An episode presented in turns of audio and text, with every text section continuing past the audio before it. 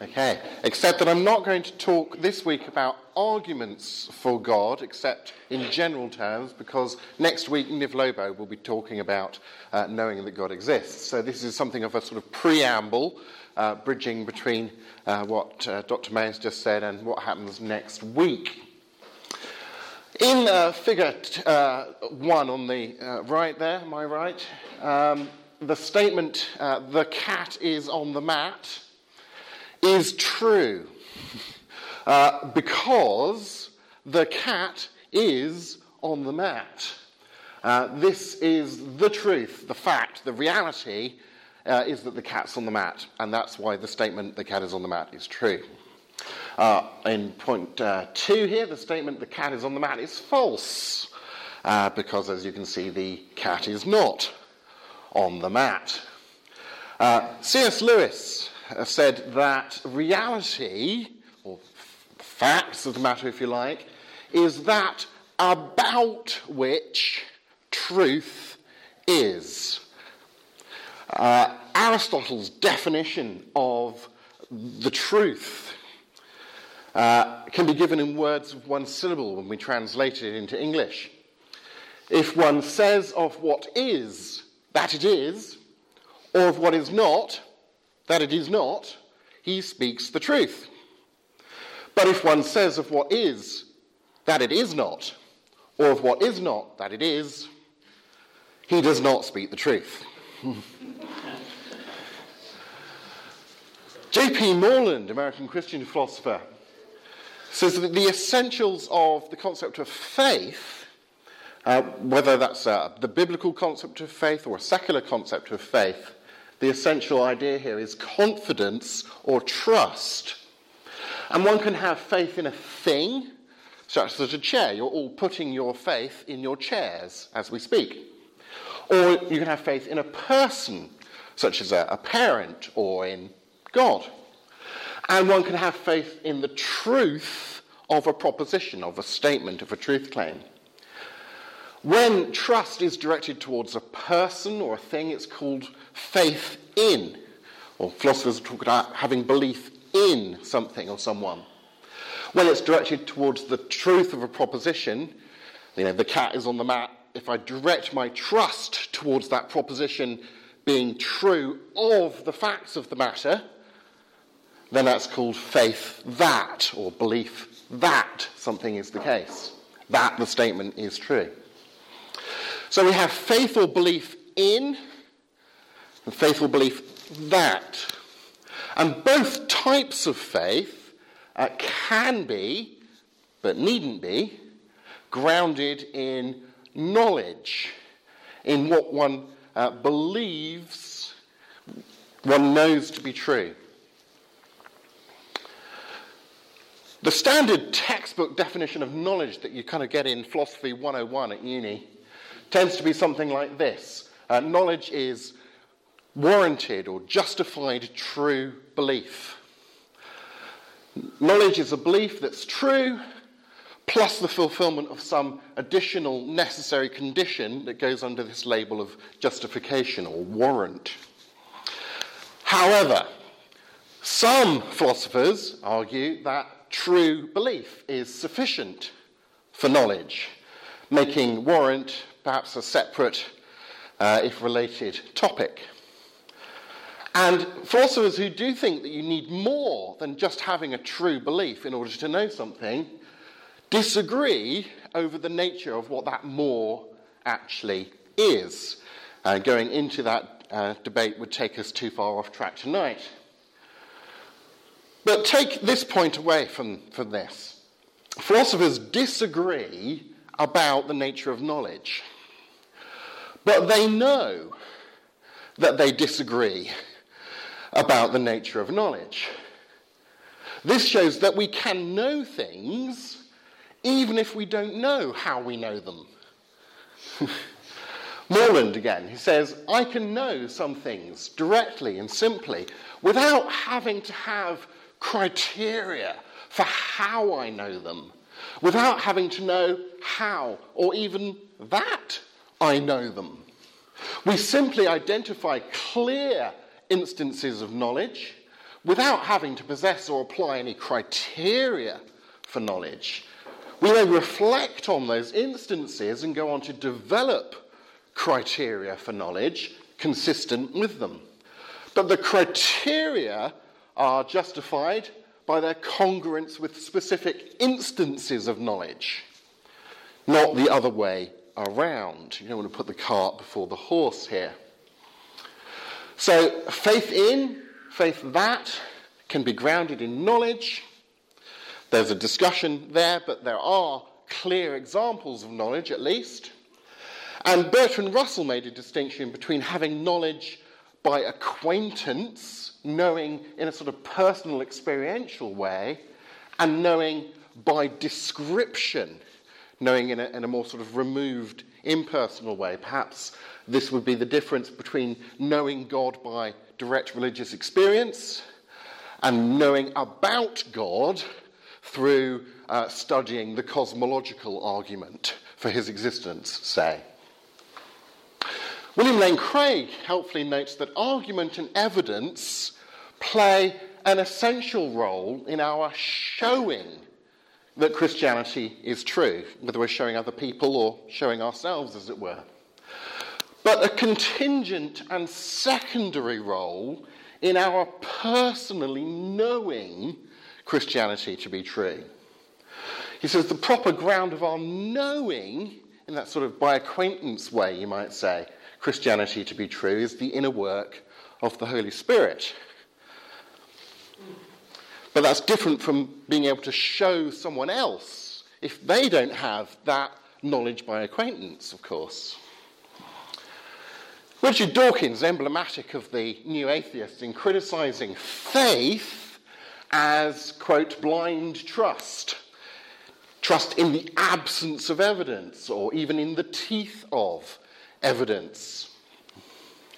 As Alister McGrath says, as we've been referenced earlier, Dawkins' idiosyncratic definition of faith is itself an excellent example of a belief tenaciously held and defended in the absence of evidence, indeed in the teeth of evidence to the contrary. It's a delusion. Uh, the classic Christian tradition, says McGrath, has always valued rationality and does not hold that faith involves the complete abandonment of reason or believing in the teeth of, or at least overwhelming, evidence to the contrary.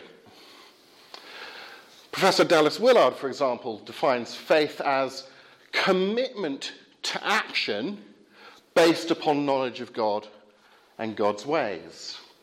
Or David Marshall and Timothy McGrew in uh, the lovely uh, little book True Reason uh, say, by faith we mean trusting, holding to, acting on what one has good reason to believe is true in the face of difficulties sort of gumption and stickability to stick by your guns, as it were.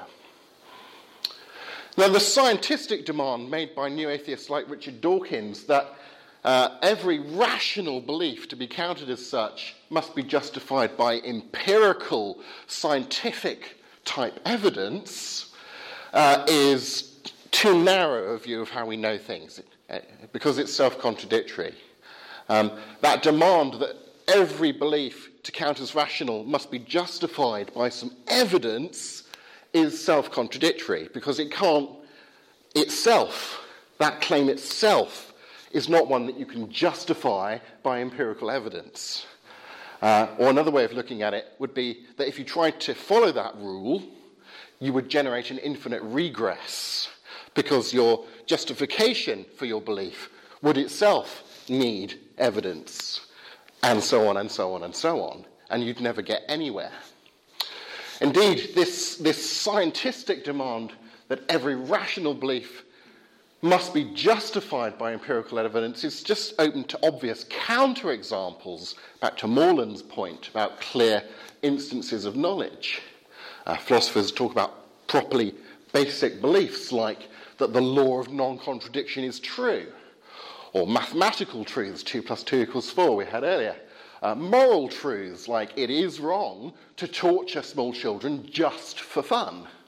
Or aesthetic truths like rainbows are beautiful. Or, or truths like the physical world has an objective existence rather than merely being part of my dream reality. Or that the physical world didn't just pop into existence five minutes ago, complete with every apparent sign of great age.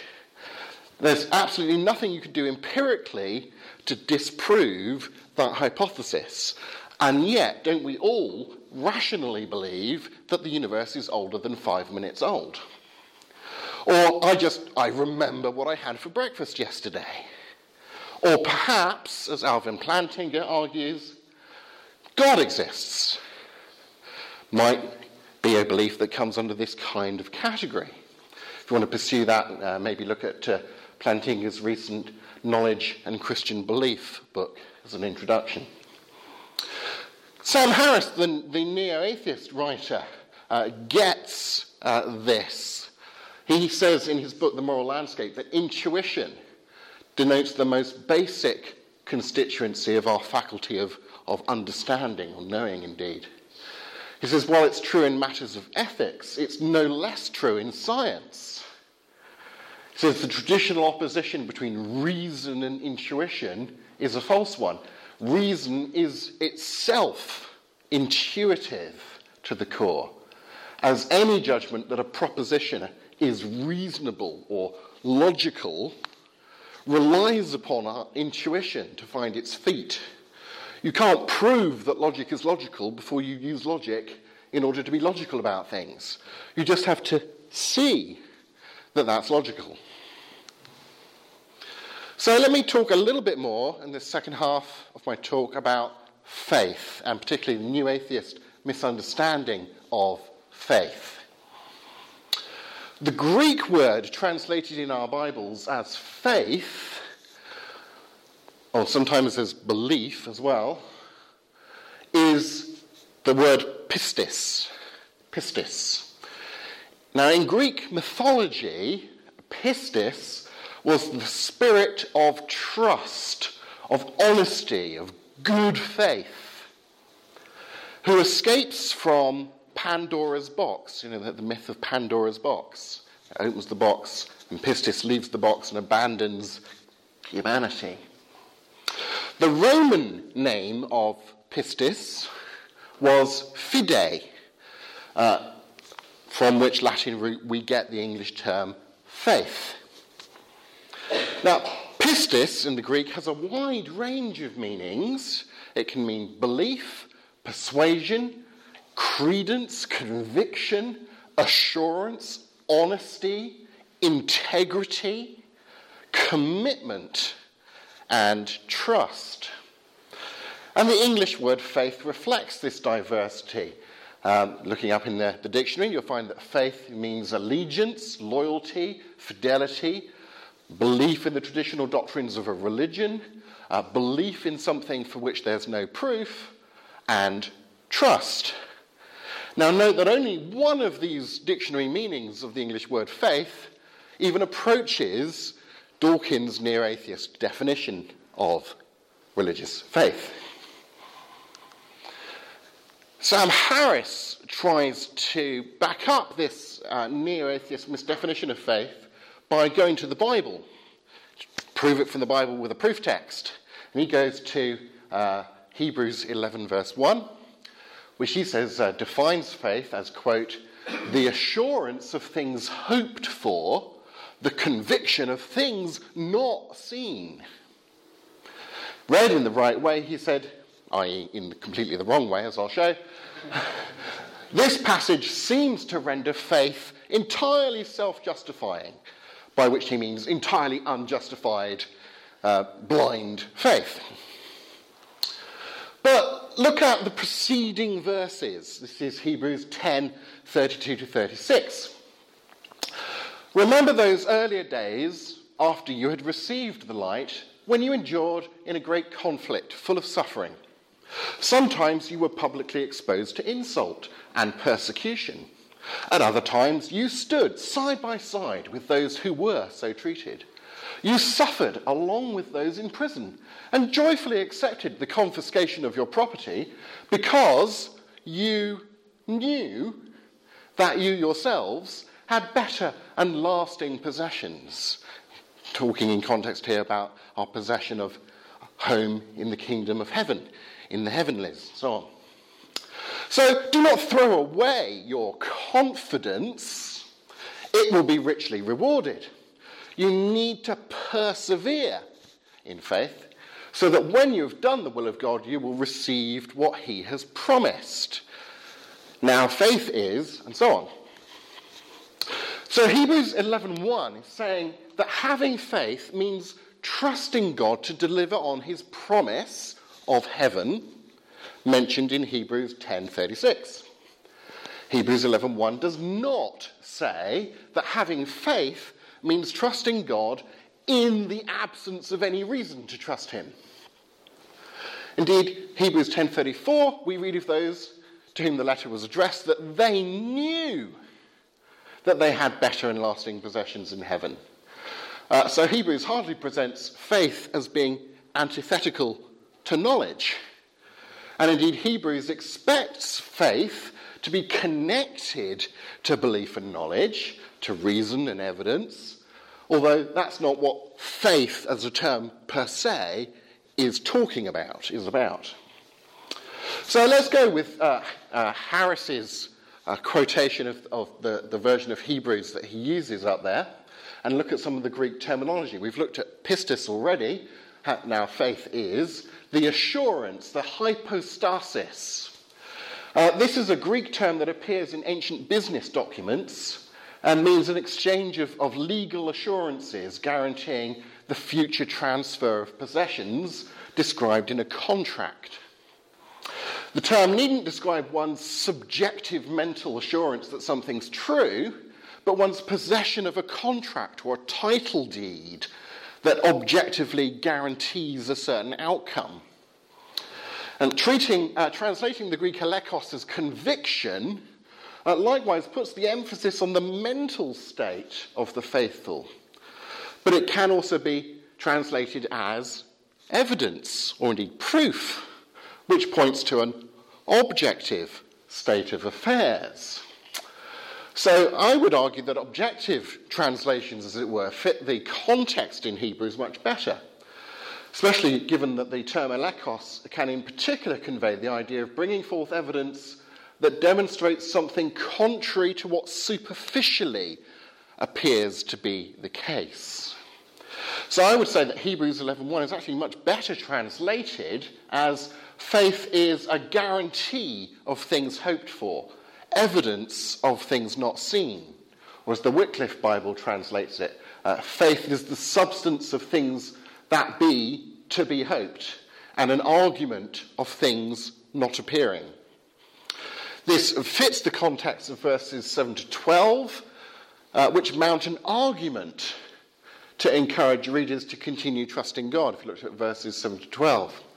Uh, basically, the argument is consider the Old Testament heroes of faith who trusted God when He told them to act in the light of promised realities that they couldn't see at the time. People whose trust, whose faith, was proven well placed by subsequent events.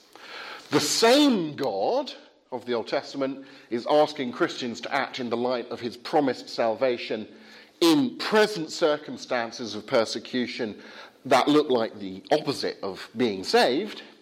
So, shouldn't we infer on the basis of God's past faithfulness, of these Old Testament examples, that future events will vindicate the Christian's present trust in God's promise of heaven? That's the argument that Hebrews uses. So, as Peter Grice says in True Reason, properly understood, Hebrews 11:1 speaks of the scope of faith extending beyond present visible evidence and transient circumstances but resting upon prior evidence that things will indeed be better in the future. So this passage does not present faith and reason in tension with one another. Hebrews is really using faith, pistis, to mean faith in as an active trust in God, a commitment to acting in a certain way. And such faith certainly can and often does marry faith in God with beliefs about God that Christians think they know are true. And such faith certainly should give appropriate respect to evidence and reason and so on. Again, Hebrews 10:34 talking about knowing and Hebrews 11:7 to 8 arguing for such faith, trust in God. So I would say that Hebrews 11:1 contrary to Sam Harris's interpretation is completely consistent with the repeated biblical emphasis that we can see from the verses I have up on the screen here throughout the Old and New Testament on the importance of reason and evidence. Theistic arguments, to get that other branch of our graph at the beginning, come in a wide variety. Uh, I've put a number of certain sort of basic categories here, and each of these categories come in a sort of family of argument. There's no such thing as like the uh, cosmological argument, the design argument, the argument from religious experiences. They're all sort of half a dozen argument forms or such. Uh, I would say that this list represents a good uh, 20 or so uh, arguments that I could think of for the existence of God. There's many more arguments for God than uh, m- most members of the general populace, I would say, are even aware exist.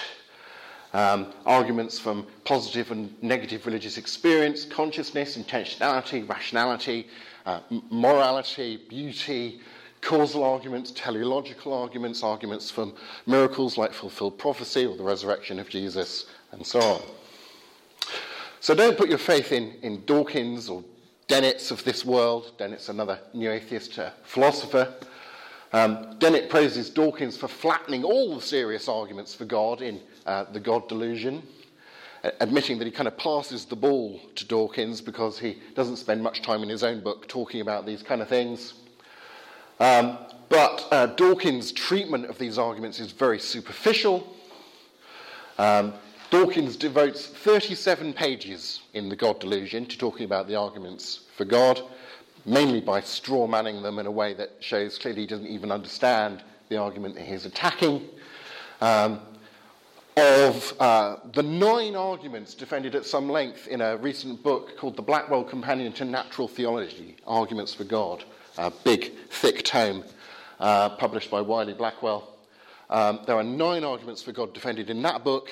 Of those arguments, only five appear in the God delusion at a superficial level. So even if Dawkins completely demolishes all of the arguments that he discusses, there's a whole lot of arguments that he doesn't even discuss. So when Dennett says, oh, he just completely trashes all the arguments for God, I think both of this just shows that they're not really aware of the wealth of argumentation that there is out there for God these days. Um, and here is a selection of the kind of materials you might go to to get an introduction. Uh, also, websites like Bill Craig's reasonablefaith.org, my own website, peterswilliams.com. I'll give you a free booklet by Craig that talks about five arguments for God if you want uh, this evening. Uh, books like my own, A Faithful Guide to Philosophy, the Blackwell Companion to Natural Philosophy uh, Theology there. It's a big, thick tome, but at a more introductory level, things like William Lane Craig's uh, book On Guard for students would be an excellent place to start. But I don't want to preempt Niv next week, so I will stop there.